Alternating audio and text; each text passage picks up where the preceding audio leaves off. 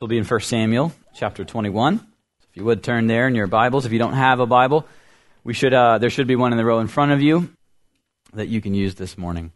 Grateful for George filling in for me last week. It was a blessing to hear him again and, and see a little Reed get baptized.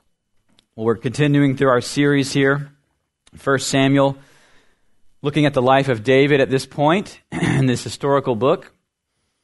And here we see that he is on the run, essentially. He is running uh, from Saul. Um, and we'll see that interesting things happen in chapter 21. He runs to uh, formerly were his enemies, but Saul has now become his enemy. So he is he's running to whomever he can to survive. So uh, if you would, please stand. I'll be reading the entire chapter 21, and then we're going up through verse 5 of chapter 22. So not uh, as long of a of a text. If you would, please stand for the reading of God's Word.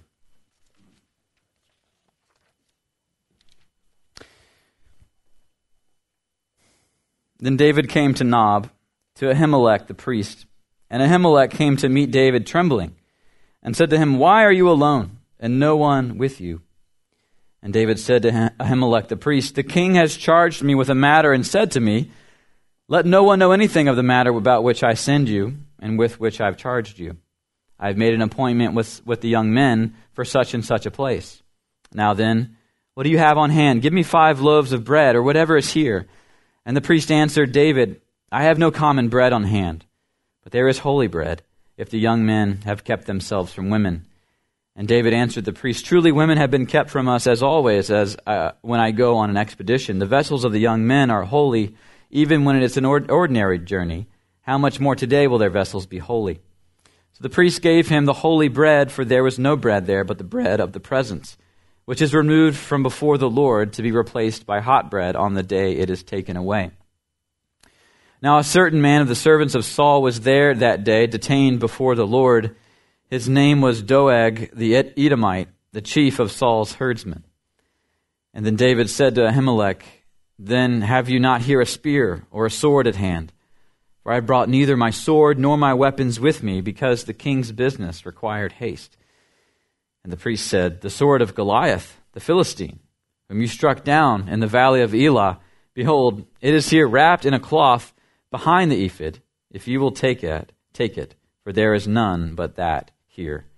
And David said, There is none like that. Give it to me.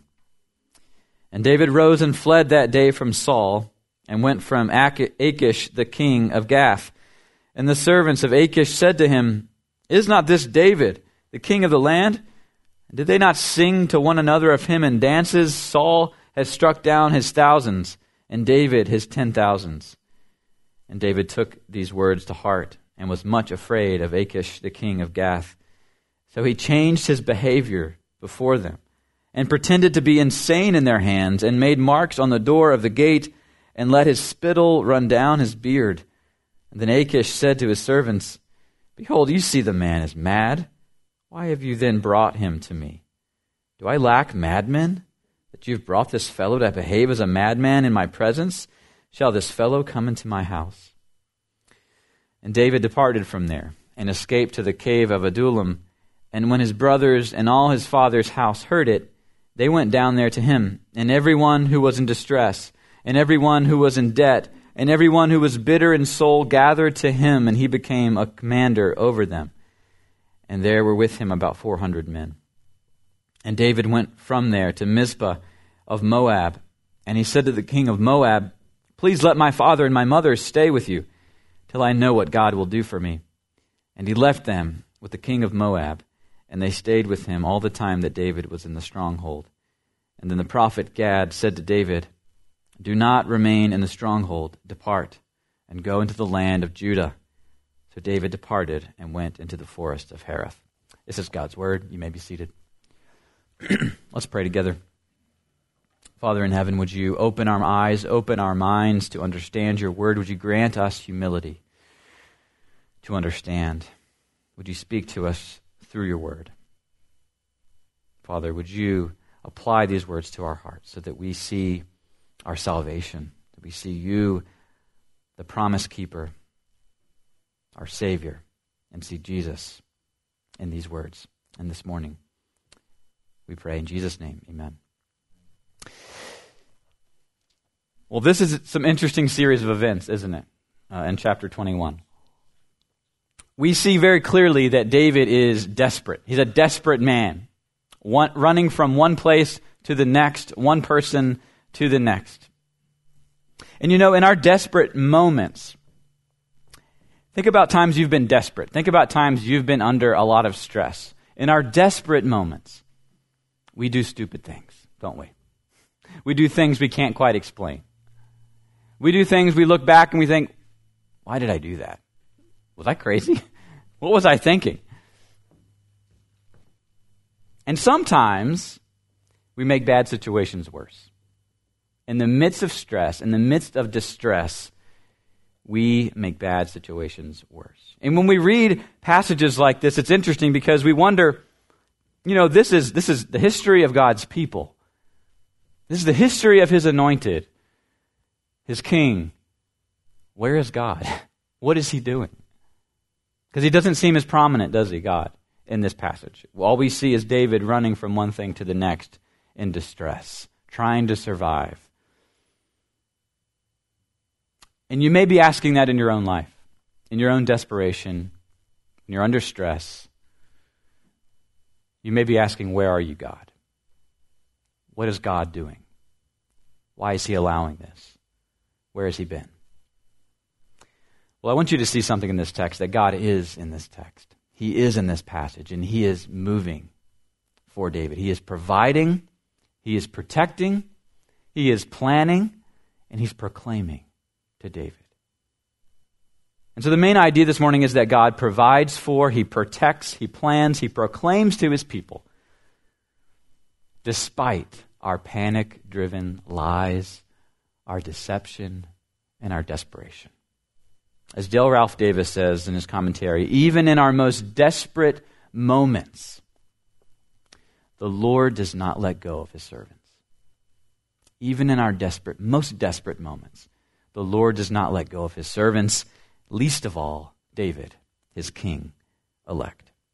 So we're going to see how God provides, how he's our provider we're going to see how he protects us. We're going to see how he plans and how he proclaims to us in the midst of distress. So let's first look at verses 1 through 9, and we'll see how God is providing for David. We see immediately in verse 1 that he comes to this place called Nob, which is where um, the, the priests are and where the presumably the Ark of the Covenant is. It used to be in a place called Shiloh, if you remember early in 1 Samuel. We named our daughter, our new daughter, Shiloh. I'm not sure why we didn't name her Nob. Um, does it? I guess it doesn't have the same ring to it. but anyways, that's where the ark is at, at, at Nob, and that's where the priest is, Ahimelech. And look what we see here. David comes to Nob the, and to Ahimelech the priest, and Ahimelech came to meet David, trembling. And he said, "Why are you alone? No one with and no one with you." He comes trembling. Why does Ahimelech come trembling to David? Well, we can speculate. We're not exactly sure. But the fact that he's alone tips Ahimelech off to something is wrong. David is on the run. And we can tell, and Ahimelech can tell that something is wrong in Israel. He knows he's the king elect. He is the king elect. He is the anointed one. And he's on the run. He's by himself. And he's shuddering to see that David's alone and no one's with him. It doesn't sit right with the priest to see this. And what does David say? David said to Ahimelech the priest, The king has charged me with a matter and said to me, Let no one know anything of the matter about which I send you and with which I have charged you. Is this true? No. No, it's not. David is creating a story here. He's lying, he's, he's, he's deceiving uh, Ahimelech. There's a lot of speculation as to why. What is the motivation of David? Is he trying to protect Ahimelech, possibly, from certain knowledge about what David is doing, what he's up to? Uh, is David just fearful and not wanting to, to let others know? Is he thinking maybe I can't trust this priest because this is the priest of Saul? Remember, he's, he's running from Saul, and there's really no safe place for him to go in Israel. So he makes up this story. I, th- I think it's more that he cannot trust this priest. And so he creates this story. He, he deceives. And it brings up this, this question again. This, this is the third time this has happened where somebody, for God's good purposes, has lied or told a story or deceived the people that, that he's in front of. If you remember Michal's story that she told so that David could get away. And so it brings up this question in our mind is lying always wrong? Yes, it is. I left you in suspense there. It is. It is always wrong. We don't believe in what's called situational ethics, meaning whatever the situation is, you can tweak the morals of the situation, change. It doesn't mean that situations are easy. Lying to protect someone, for instance, and protecting their life. And we can have good purposes and good ends to the stories we tell, but it still doesn't mean that it's, it's, it's not a sin. Alistair Begg about, on this idea says if you, if you sow a thought, you reap an action. If you sow an action, you reap a habit. If you sow a habit, you reap a character. And if you sow a character, you reap a destiny. So our decisions matter. The words we use matter. And if you read ahead into chapter 22, this lie that David tells, there is there's going to be bad consequences for the priesthood at Nob. And we'll read about that in chapter 22. And it's about this guy, Doeg, who we read in verse 7. He comes up again in chapter 22, so you need to stay tuned when we get there. But there's consequences to this lie that he, the story that he tells. There's consequences to his deception. And David could have told the truth, couldn't he? I'm on the run. My life is at stake. I could die. I'm running from Saul. He could have been truthful, but he didn't. In a sense, David is, is sort of acting like everything's fine and dandy. But everything's not fine and dandy. He wants to treat a bad situation like everything is fine. Are you ever tempted to do that? Brush it under the rug. And so we see David here in his weakness, don't we? He's in distress. He's under, he's under stress. He's running for his life, and he's weak. He stood against a giant a few chapters ago, and now he shrinks before a priest. He stood against a giant, now he shrinks before a priest. But does it turn out bad for him in, the, in this section? No, it doesn't, actually. God provides for David. Look at Ahimelech's response in verses 3 through 6.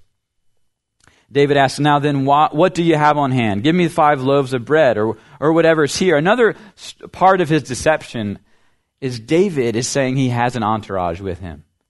I think what's most likely true is that he doesn't. He's alone. But he's trying to act like he does have some people with him. And so he asked for five loaves of bread. Why five? I'm not sure. Maybe he thought that was the perfect number for his deception. And then the priest says, I have no common bread on hand, but there's holy bread. So he's willing to offer this bread if the men that, that are with him um, are ceremonial, ceremonially clean. And so they discuss that. And, and he says, Of course, of course, we always stay clean. We I always keep the young men away from women um, when we're on a journey, when we're on an expedition.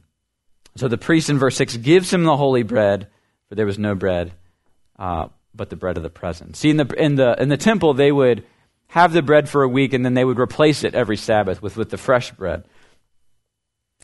But still, this was bending of the rules. This, uh, this bread was really supposed to be left for the priests and not for, for David. Now, he was not a priest in that, in that way.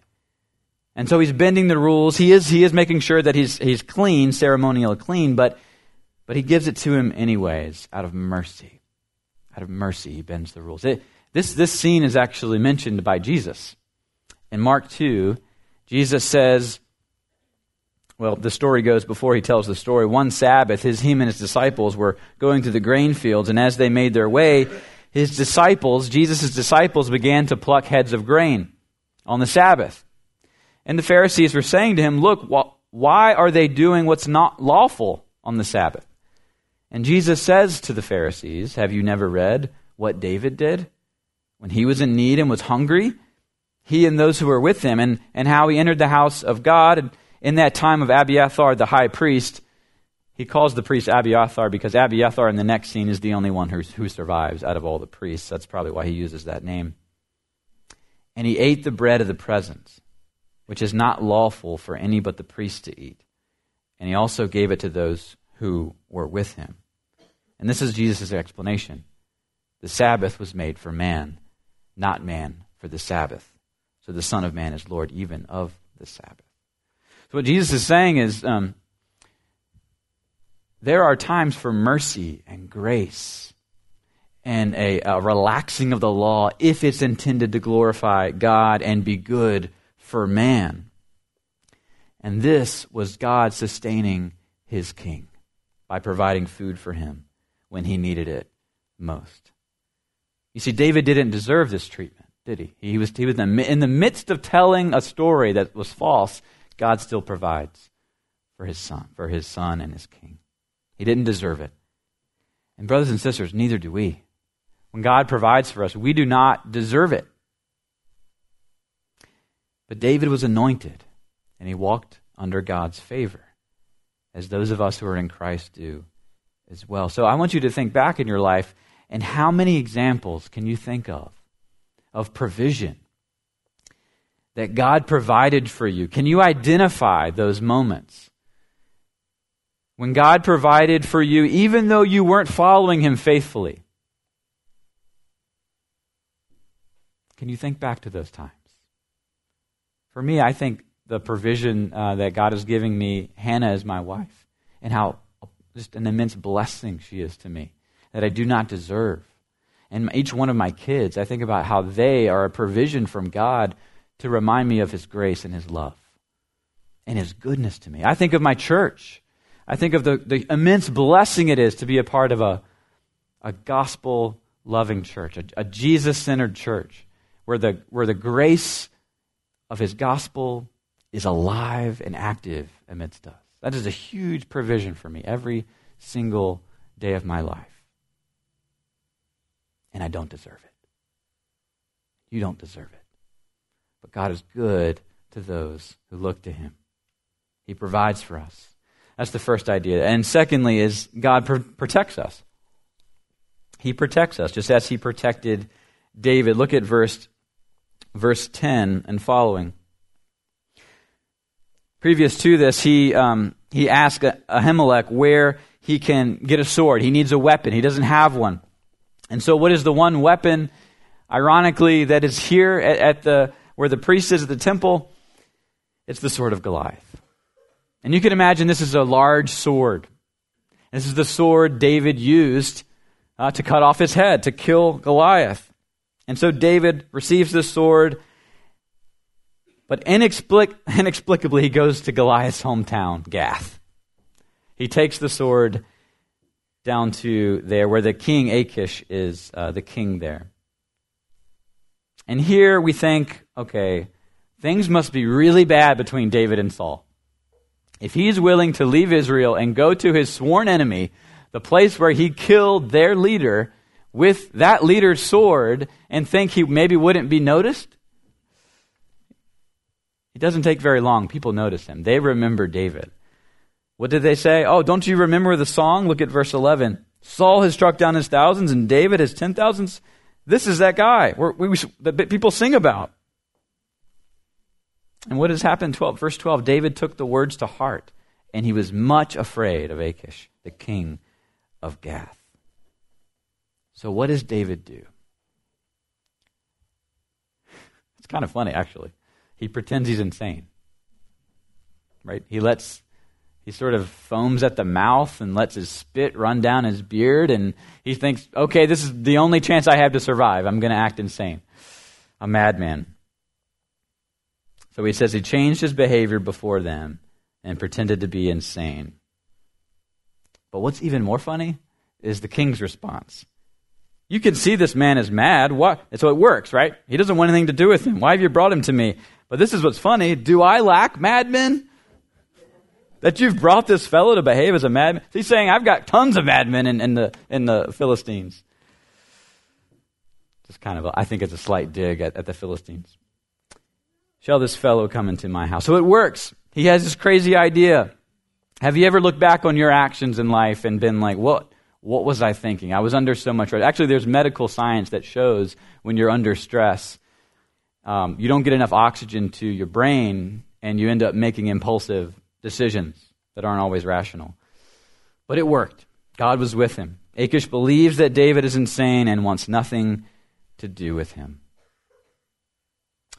You know what's really interesting is, is that there are six different psalms that David writes with so, so you know some of the psalms have a heading and they explain kind of the his, history behind the psalm.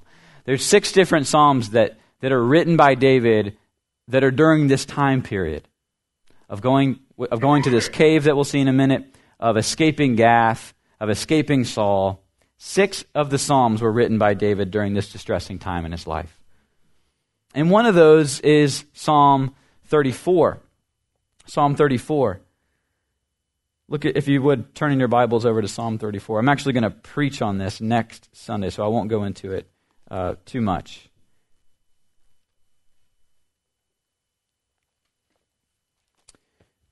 Psalm 34. See, the heading is of David when he changed his behavior before Abimelech so that he drove him out and he went away. Abimelech is just a, a title of son of the king, um, but it's Achish. This is the psalm he's writing about. This, this, is, this, is, God, this is David's inner thoughts in, in this very scene with this king as he's trying to get away. And I want you to look at verse 6 of Psalm 34. This poor man cried, and the Lord heard him and saved him out of all his troubles. You see, David knew that he was a mess. He knew. He called himself a poor man. He knew he needed help. He didn't know what to do. But he knew the Lord was going to save him. He knew the Lord was going to protect him. All throughout Psalm 34, there are, are verses that say, the Lord will protect the righteous. Verse 18, the Lord is near to the brokenhearted. It saves the crushed in spirit. Verse 19, many are the afflictions of the righteous, but the Lord delivers him out of them all. He knew God was going to be with him. Do you ever feel like a poor man? Do you ever feel like a poor woman? You know, the Apostle Paul felt like that. In, in chapter 7 of Romans, he said, Wretched man that I am. Who will deliver me from this body of death? But thanks be to God through Jesus Christ our Lord. He knew who would save him and some of the other Psalms, Psalm 56, that also is during this time period, he says, When I'm afraid, I put my trust in you. David knew he was weak, he knew he was dependent. It reminds us that when we're in distress, we need to cry out to the Lord. We need to cry out to the one who can protect us. We must pray as dependent people. When we get into our, our Wednesday night and go through that book there, the first chapter is on dependence, that prayer is dependent. Now, Alistair Begg writes, uh, using an example here, he says, Sometime last year when I picked up my mail, I discovered that the Church of Scientology had sent me a very nice magazine. Apparently, they're trying to recruit me. And I commend, I commend them for their attempt, though they will be disappointed with the results. But as I looked at the magazine and I went back to see the aims of Scientology, I realized their view could be summed up in four words We can fix this. We can fix this. Through our technology, through our doing it our way, through our various stages of the Dianetic discovery, you can be okay, they claim. We can fix this. And that is the answer all other religions and self help will say we can fix this. But this is why, this is how the Christianity is different. The Christian gospel says, we can't fix this. You can't fix this. If you look into yourself, you will ultimately find only that which disappoints you and confronts you with your own ineptitude and your inability to fix even the smallest things that really matter. The problem is inside you. So the answer, the solution must come from outside you and not rely upon you. So it's the most wonderful news that Jesus has come in order to fix your problem and restore you to the relationship you were made for. We can't fix ourselves. Every other method and philosophy of man is designed to say, we can fix this. We have a solution. But Christianity says no. Must depend upon the one who, who can do it, not us.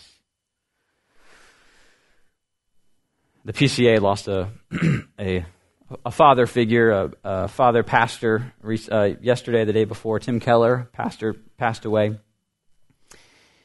And he um, will be, is beloved by, by many. But one of the things he did best was explain the gospel clearly. And he said this If you're falling off a cliff, strong faith in a weak branch is fatally inferior to weak faith in a strong branch if you're falling. Salvation is not finally based on the strength of your faith, but on the object of your faith. You can have the weakest faith imaginable, but if it is attached to Jesus, you will be saved. You will be strengthened because it's not about us, it's about what you look to to be saved, it's about who you rely on. And that's what David is doing here. In these scenes, he is looking crazy. He's looking like a fool. But who is his trust in? It's in the Lord. It's in the Lord. And we see what, what, what occur, occurs after this scene is that he, he, he goes from there, verse uh, 1 of chapter 22, he goes to this cave and his family hears about it. Uh, his brothers and all his father's house heard it, and they went down from down there to him. And everyone who was in distress, and everyone who was in debt, and everyone who was bitter in soul gathered to him, and he became the commander over them. David is holding on to the strong branch, and others who need that strong branch are, are, are going to him. It reminds me of Jesus himself when he would gather the weak, when he would gather the sinners, when he would gather the tax collectors. He said in Luke 5 Those who are well have no need of a physician, but those who are sick. I've come not to call the righteous, but the sinners to repentance. So these, he's finally getting those who need, who need God. They're gathering around David. And he finally is getting help. Next, we see that God has a plan. He provides, He protects, and He has a plan. Look at verse 3 and 4. And David went from there to Mizpah of Moab, and he said to the king of Moab, Please let my father and my mother stay with you till I know what God will do for me. And he left them with the king of Moab, and they stayed with him all the time that David was in the stronghold. So David then goes, we think he's going crazy again. He goes from Gath and the Philistines. Now he goes to Moab, another enemy of Israel. He's going anywhere but Israel. He takes his parents there. Why would he take his parents to Moab? Well, he wants to make sure that they're going to be taken care of. But why in the world would he think the king of Moab, this horrible guy, this enemy of Israel, would take care of his parents? Well, you've got to remember one thing his lineage. David has Moabite blood in him, if you recall who his great great great grandmother was. Her name was Ruth from Moab. The end of Ruth, chapter 4 Boaz and Ruth fathered Obed. Obed fathered Jesse, and Jesse fathered David. Right, this is his lineage. This is, this is uh, who he came from. Obed, his grandfather, was Ruth's son.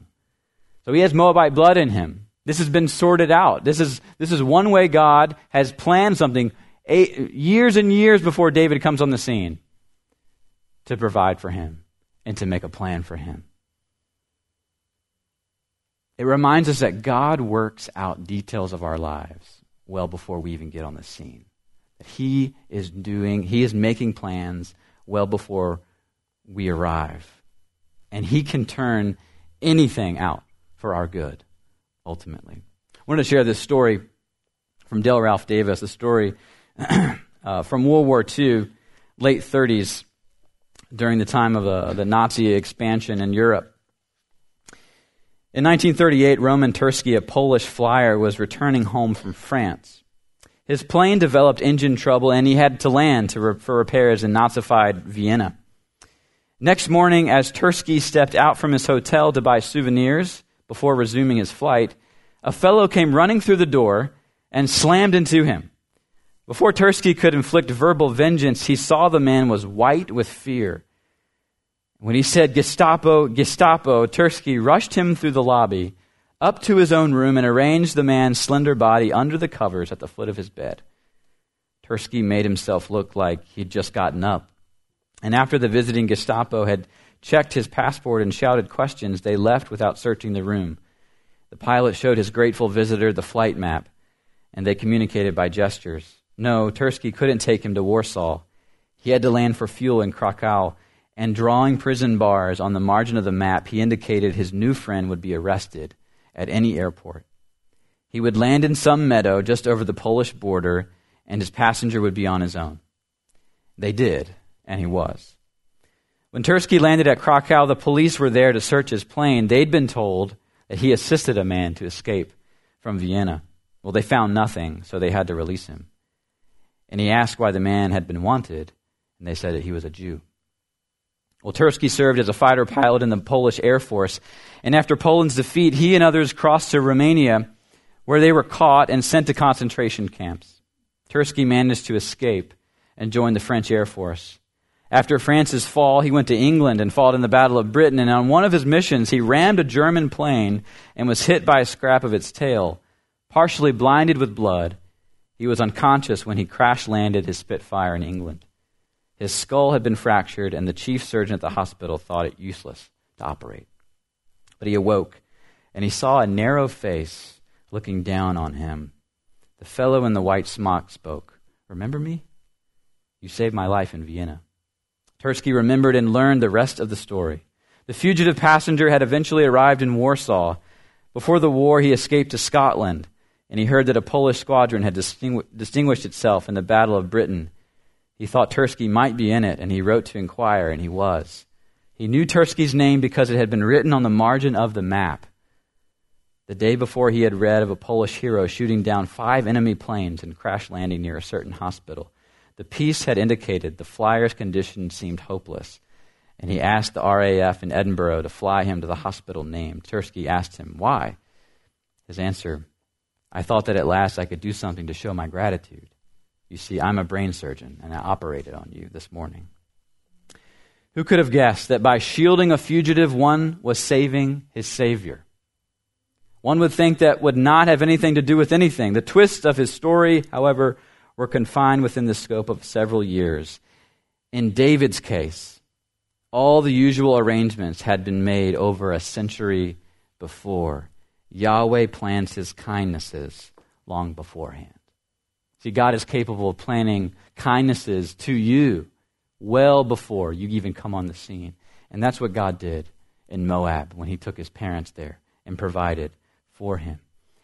And for those who trust in Christ, things were, were sorted out for you 2,000 years ago on a hill called Calvary. Where your future, your destiny was sure when Christ went to the cross for you. And we hear this in Paul's words in Ephesians 1 that, that he's blessed us in Christ with every spiritual blessing in the heavenly places, even as he chose us in him before the foundation of the world. That God thought of you before he made anything. That he had plans for you to save you. That you would be holy and would be blameless. In love, he predestined us for adoption to himself as sons through Jesus Christ. That is the kind of plan God can put together. Well, God has a plan, but He also proclaims. He proclaims. Look at verse 5. Then the prophet Gad said to David, Do not remain in the stronghold. Depart and go into the land of Judah. So David departed and went into the forest of Hereth If you recall, David is waiting to hear from God. That's what he says to the king of Moab. He says, Please let my father and my mother stay with you till I know what God will do for me. He's waiting. He wants to hear from God. And then he does. Through the prophet Gad, he says, do not, do not stay here. Depart and go to the land of Judah. Contrast this for a minute with Saul's experience of late. He's not hearing from God anymore through God's judgment upon Saul, he's getting nothing. Back in chapter 14, he asks of God, Shall I go down after the Philistines? Will you give them into the hand of Israel? But God did not answer him. God did not answer him on that day. God did not answer him. So, brothers and sisters, where do we hear from God? You may be saying, I don't have a prophet Gad to speak to me. But I want to tell you, you've got something better than the prophet Gad. You've got God's final word through Christ Jesus to you. And every time you open up his word, you're hearing from God. Tim Keller says that when you read and study God's word and hear his word as you open up your Bible, that is his power coming into your life. As you hear God's word, as you study it, as we'll see tonight at tonight's service in Isaiah 55, God says, For as the rain and the snow come down from heaven and return there, but water the earth, making it spread forth and sprout, giving seed to the sower, so shall my word be that goes out from my mouth. It shall not return to me empty. Shall not return to me empty. We have God's word. And what God wants us to see and know is Christ Jesus. Hebrews 1, the author says, Long ago, at many times, in many ways, God spoke to our fathers by the prophets. But in these last days, he has spoken to us by his Son, whom he appointed the heir of all things, through whom also he created the world. David heard from Gad, this prophet, temporary prophet. We have God's final word through his Son. Brothers and sisters, David had many imperfections, he had many failures.